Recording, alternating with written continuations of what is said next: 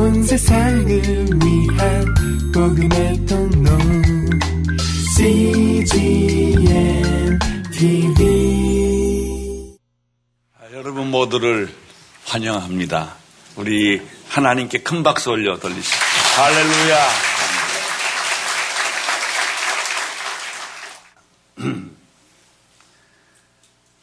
오늘 저의 설교 제목은 예루살렘 성의 안에서, 성 안에서 살게 된 사람들이라는 제목입니다. 왜 이렇게 중요할까요? 느헤미야 당시에 예루살렘 성은 사람이 안전하고 편안하게 살 만한 도시가 아니었습니다.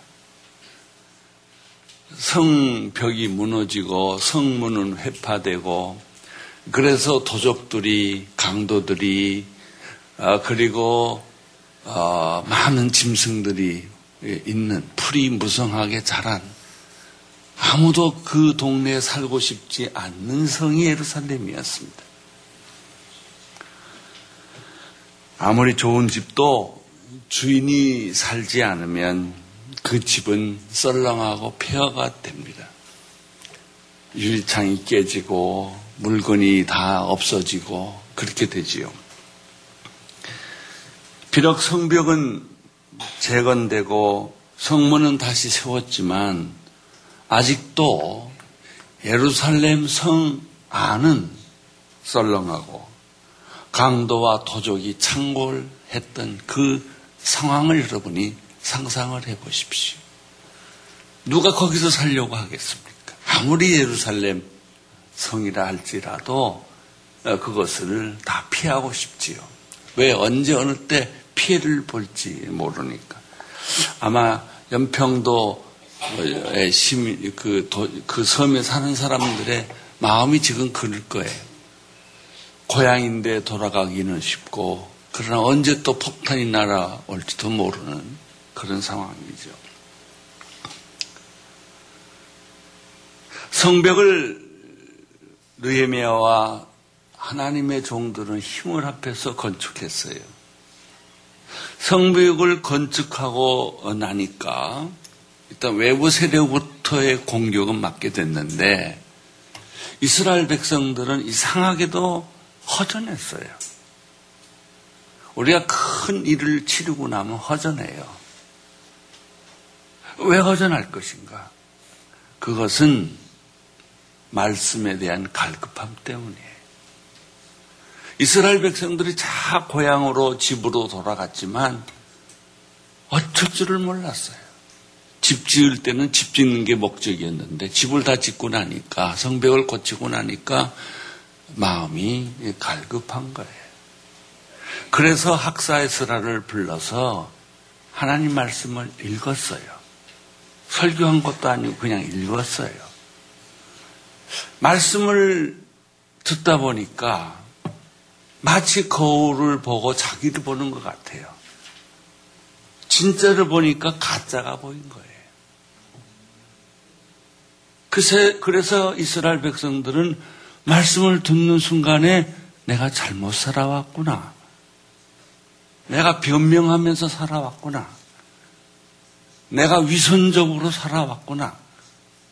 이런 생각을 하게 됐습니다. 그 생각을 하는 순간에 이 사람들은 마음에 찔림을 받고 하나님의 말씀 앞에서 엉엉 울었어요. 그것이 좀 더 깊어져서 금식을 했어요. 통곡을 했어요. 이것이 이스라엘 사람들의 형편입니다. 그 결과 그들은 진짜 말씀을 듣고 가짜로 살아왔던 내가 뭘 잘못했는지 생각만 하는 게 아니라 조목조목 적기 시작을 했어요.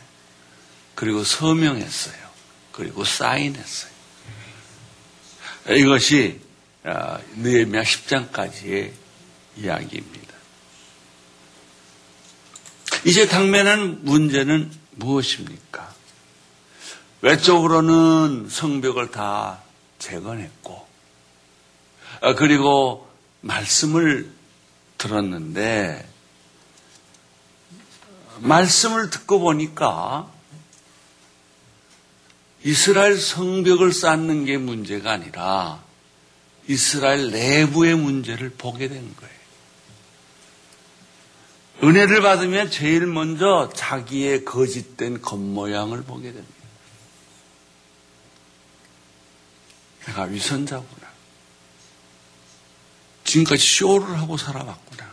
이렇게 하나님이 깨닫게 해주십니다. 말씀을 받으면 나의 내면의 세계가 보여지기 시작을 합니다. 그것이 이스라엘이었어요.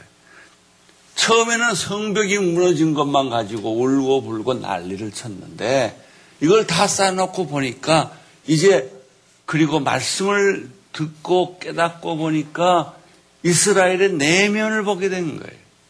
부서진 집들, 잡, 잡, 잡초가 무성하게 자라난 것, 길도 파헤쳐지고 사람이 살 수 없는 그 이스라엘의 내면의 세계를 이 사람들이 보고 충격을 받았어요. 여기서 우리가 발견하는 것은 믿음의 첫 단계에서는 내 외면을 봅니다. 그러나 믿음이 깊어지면 내면을 봅니다. 에스겔서에서도 보면 성전에서 아, 물이 나오는데 처음엔 내 발목 차요. 그러다가 무릎이 차요. 그 다음에 허리가 차요. 그 다음에 이 가슴까지 물이 차올라요. 나중에는 헤엄칠 수밖에 없는 쪽으로 가는 것이 있어요. 우리의 신앙이 발목 신앙인지, 무릎 신앙인지, 허리에 찬 신앙인지, 그것도 잘 몰라요. 근데 말씀을 듣고 보니까 그게 보인 거예요. 문제가 생겼습니다. 그러면 과연 누가 예루살렘 성에 들어가서 살겠느냐 하는 거예요.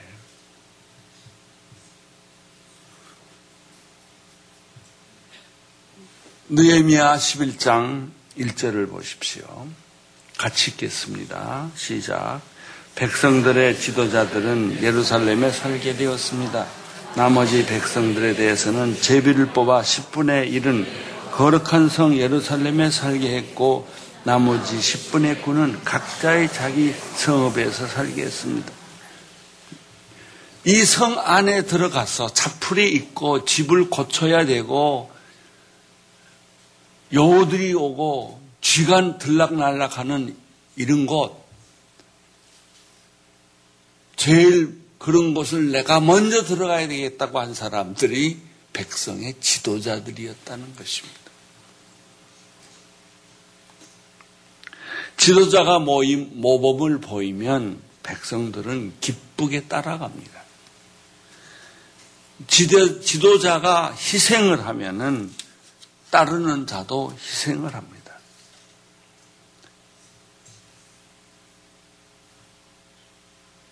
그러면 고통이 축제가 되고 슬픔이 기쁨으로 변하기 시작하고 그 도시는 살아나기 시작을 합니다. 이번에 연평도 사건을 보면서 우리 대통령께서 이런 말을 했죠. 최고의 안보는 국민이다.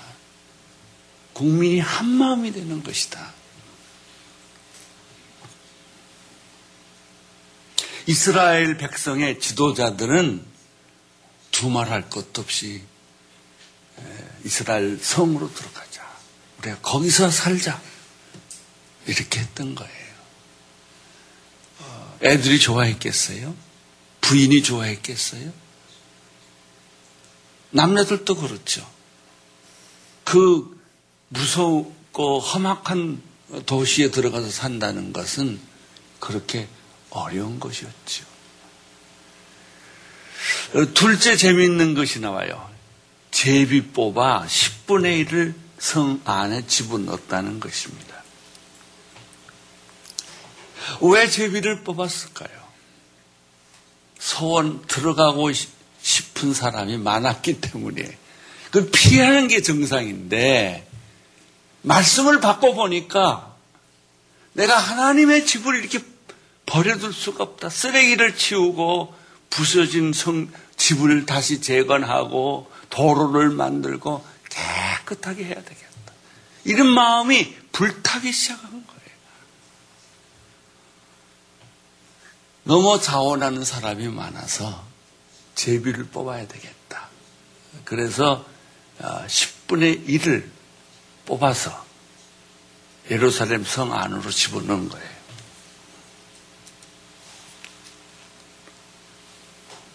제비 뽑는 것은 하나님의 선택입니다. 제비 뽑기란 하나님이 나를 선택했다는 확신입니다. 고난이 있지만 기쁘다는 것입니다. 그래서 더 열심히 최선을 다하여 사는 것입니다. 우리가 제비 뽑기가 구약에서 어떻게 나오는데 여호수아가 가나안 땅을 들어갔을 때 땅을 분배했어요. 땅을 분배하니까 그 분배받은 어, 족속들은 또 땅을 나누어 가져야 되는데 다 사람들이 서로 좋은 땅을 가지려고 하니까 제비 뽑기를 한 거예요.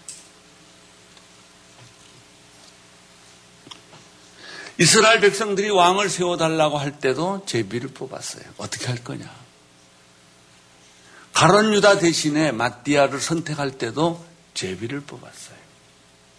이것은 뭐냐면 제비 뽑기란 예, 결국 사람이 후보자를 다 세워서 했지만 선택은 하나님이 하신다는 그 믿음이었죠. 이스라엘 성 안에 들어가서 살게 된 사람은 다 모든 사람이 원했지만 하나님이 10분의 1만 그 성에 들어가도록 만든 것입니다.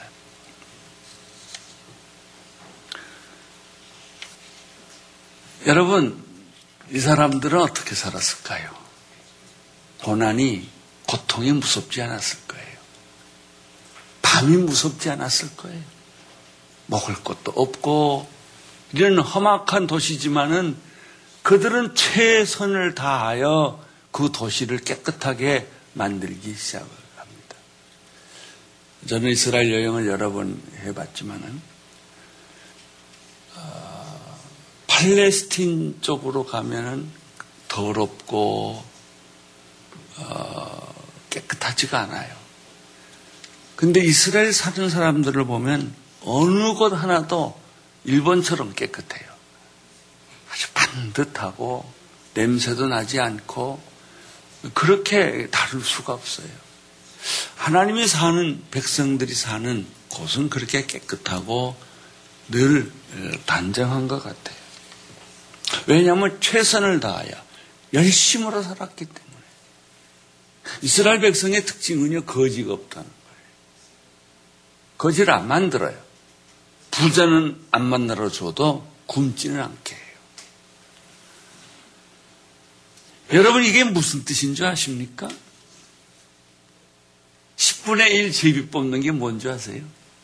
교회에서 선교사를 파송하는 거예요. 교회에서 교회에서 일할 재직을 뽑는 게 이거하고 똑같은 거예요. 선교사로 가게 되면 많은 걸 포기해야 합니다. 아이들 교육도 포기해야 되고, 자기 가정도 포기해야 되고, 직장도 포기해야 되고, 선교사로 가기로 결정하는 순간 포기할 게 너무 많아요. 교회에서 직분자가 되면 더 많은 시간을 내야 하고, 봉사를 더 많이 해야 되고, 헌금도 더 많이 해야 되고, 대가는 오해를 많이 받고, 비난도 많이 받고 하는 것입니다. 그래도 교회가 선교사를 파송하고 직분자를 만드는 것은 왜 그렇습니까? 선택 때문에. 선택받았다는 확신이 없으면 그거 못해요. 부름이 없으면 선교사는 못 갑니다. 여러분 교회 일도 부름이 없으면 교회 일이 지치고 교일이 짜증이 나고 그리고 교일에 대해서 무관심하게 되는 것이죠. 재직이 된다는 것이 명예직입니까? 여러분 집사 되고 권사 되고 장로 되고 목사 되고 예 명예직이에요? 아니에요. 고생하는 길이에요. 고생하는 길. 우리 지금 서울에 가 계시는 장재윤 목사님께서 어느 날 나한테 그래요. 어떤 분들이 너무 목회가 힘들어서 이제 불평을 하니까 당신 목사가 뭔지 아시오? 밟히는 거요. 영광 받는 게 아니고 밟히는 게 목사라. 자기는 그렇게 대답을 했대. 그래요. 여러분 영광 받고 박수 받기 위해 선교사 됐습니까? 누가 알아주기 위해서 선교 됐습니까? 교회에서 좀 더 높은 지위 되기 위해서 장로 되고 집사가 됐습니까? 아니에요. 마치 무너진 이스라엘 성벽 그 성안의 모습을 보면서 너도 나도 그 성 안에 들어가서 내가 가서 먼저 청소하고 내가 가서 먼저 집을 회복하고 내가 가서 예루살렘 하나님의 집을 깨끗이 만들겠다가는 이 열정에 불타는 사람에 의해서 그게 수축이 됐다는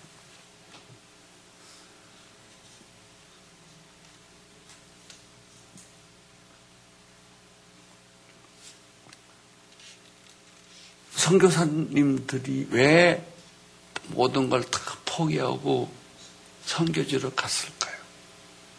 돈도 없고 누가 돈 보내주는 사람도 없고 알아주는 사람도 그 사람들은 복음을 한 번도 들어보지 못한 미전도 종족을 본 거예요. 내가 가지 않으면 저 사람들 죽게 됩니다. 마치 허드슨 테일러가 중국에서 떠나려고 했을 때 하나님이 열을 몹시 열을 많이 강리 같은 그 어, 열을 내게 해서 거의 쓰러졌는데 그때 본 환상이 수많은 중국의 영혼들이 지옥으로 떨어지는 걸 본 거예요. 내가 가지 않으면 누가 가겠느냐. 그래서 차진해서 먼저 내가 저기를 내가 가겠다. 저 산골을, 저 광야를 내가 가겠다. 라고 자원한 거예요. 그 사람들은 영적 내면의 세계를 본 거예요. 여행 가는 거 아니에요. 소풍 가는 거 아니에요. 고난이 있는 줄 알면서도, 비난이 있는 줄 알면서도, 가족의 반대를 받으면서도 그들은 떠났던 것이죠. 세 번째 그룹은 제비 뽑히지 않는 10분의 9예요. 우리는 장로 선거해가지고 안 되면 1년 동안 화가 나요. 왜 내가 떨어졌나? 왜 교회는 그렇게 상처를 많이 받을까요? 교회는 를 사람들이 오는 걸 보면 상처받으려고 와요.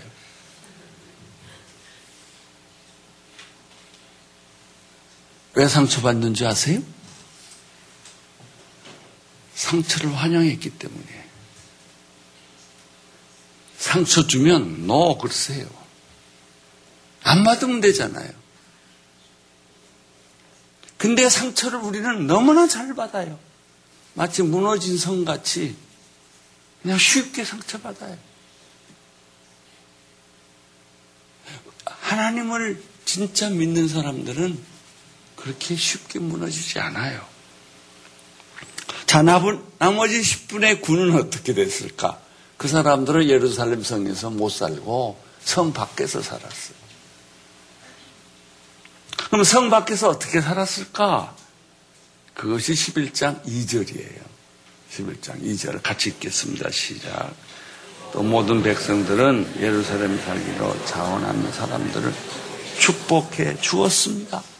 나는 비록 예루살렘 성전에 들어가서 청소도 못하고 집도 못 짓고 예루살렘 성전을 다시 복구하는 일에 참여하는 것은 못했지만 그들이 성 밖에서 살면서 그렇게 가서 고생하는 사람들을 축복해 주었다.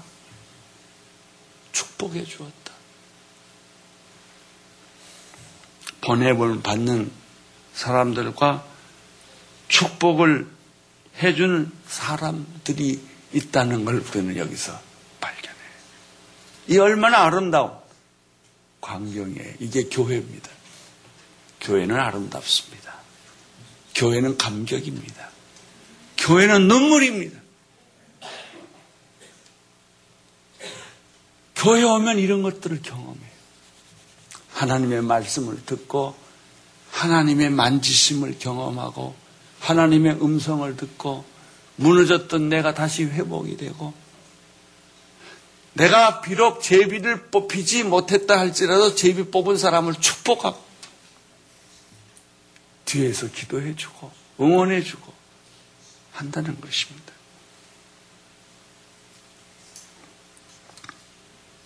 니에미야 7장 뒤로 돌아가서 4절에 가보면 이런 말씀이 있습니다.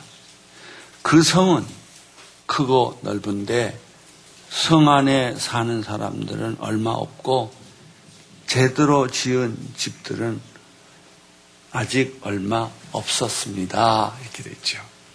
그러니까 니에미아 당시에 예루살렘 성 안은 형편이 없었다는 거예요. 누구든지 깨끗한 도시를 가고 싶지 않겠습니까? 누구든지 안전한 도시를 어, 가고 싶지 않겠습니까? 근데 이 사람들은 하나님의 성병만 중요한 게 아니라 성전과 그 도시가 중요하다는 걸 알고 서로 자원해서 어, 거기 가서 사는 거예요. 저는 영국에서 이런 걸 한번 봤어요. 영국이 교회가 점점 점점 줄어드는데 아, 조금씩 조금씩 성장하는 그룹이 있었어요. 그것은 홈처치예요. 셀 그룹들이에요. 그 사람들 중에 이런 얘기를 제가 들었어요. 어떤 한 사람 열 그룹은 열 명 정도가 팀이 돼서 한 아파트로 이사를 몽땅 가요. 그래가지고 기도하기 시작해요. 그리고 동네를 청소하기 시작해요. 아픈 사람 도와주기 시작해. 병든 사람 도와주기 시작해. 그러니까 사람들이 그걸 보고 감동을 받기 시작해. 저 사람들은 어떤 사람들인가? 하나님을 믿는 사람이라더라. 그래서 사람들이 하나 둘씩 모여서 그 어, 타운을 복음화시키고 그것이 끝나면 이번에는 저 아파트 쪽으로 가자. 그래서 학군이 좋아서 가는 것도 아니고 집값이 이 투자하면 올라가기 때문에 가는 것이 아니라 복음을 전하기 위하여 그 사람들 팀이 돼가지고 한꺼번에 열 가정씩 이사 간다. 혼자 하면 힘드니까. 이 사람들이 보는 눈은 다른 거예요. 이 사람들이 생각하는 생각은 다른 거예요. 어떻게 하면은 내가 선교사로 가지는 못하지만 내 주변의 도시를 변화시킬 수 있을 것인가? 내가 시간 남은 가서 전도하고 집으로 돌아오는 것이 아니라 집 자체를 이사를 가는 거예요. 이건 세상에서 볼 수 없는 일들이죠. 헌신이죠. 순종이죠. 천국의 기쁨을 아는 사람만이 그걸 할 수 있는 거죠. 하나님의 말씀에 그 회개한 사람만이 그 세계를 볼 수 있는 거예요.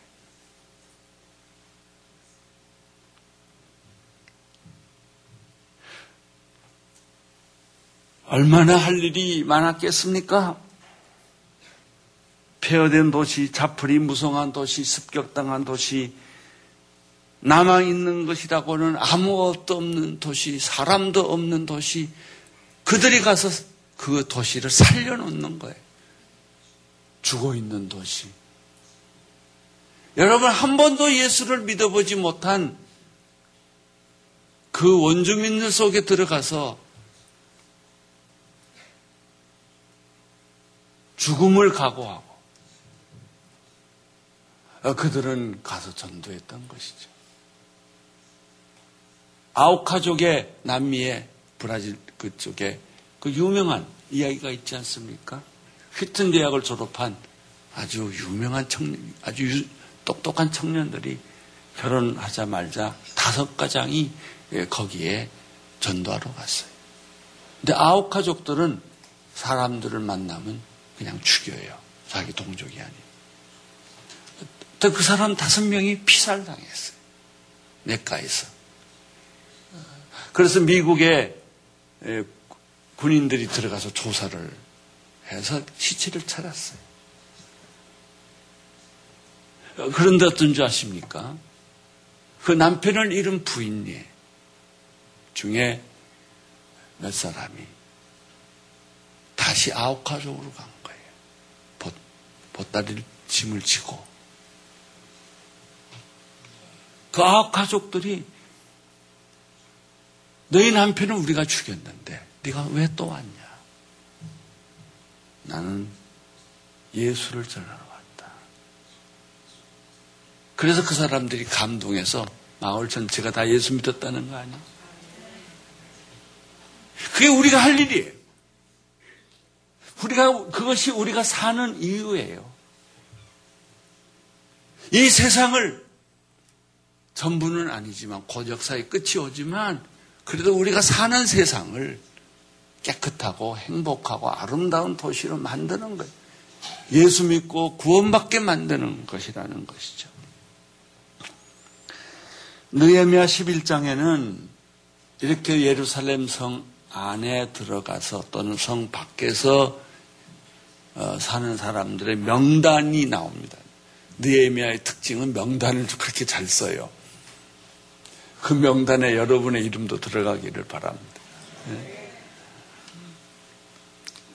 느헤미야 3, 11장 3절에서 9절은 지도자들의 이름이 나옵니다. 10절에서 14절은 레이 자손의 이름이 나옵니다. 19절에서 24절은 성 문지기의 명단이 나옵니다. 그리고 25절에서 36절은 성 밖에 살게 된 사람들의 이름이 나옵니다. 성 안에서 살던, 성 밖에서 살던, 그걸 하나님이 구분하는 게 아니라 다 하나님 나라 일에 참여했다. 이렇게 생각하시는 거예요. 성벽은 이미 세워졌고, 성 안에 도로를 다시 건설하고, 건물도 다시 예, 지은 거예요. 얼마나 생활이 고단했겠습니까? 여기서 우리는 하나님의 백성들의 열정, 헌신을 보게 되는 것입니다. 그것이 교회입니다. 여러분, 우리는 교회에서 중요하지 않는 주제 가지고 너무 심각하게 싸워요. 오해했다는 거, 그래서 뭐, 법원에 제소를 하고, 뭐, 누가 오르냐, 아, 이렇게 싸워요. 그거는 내가 싸우는 것보다 내 가만 보다 이건 그냥 쓰레기통에 던져도 될 아무 중요하지 않는 얘기 가지고 너무 심각하게 싸우더라는. 그리고 중요한 얘기는 가지고는 말을 안 해요.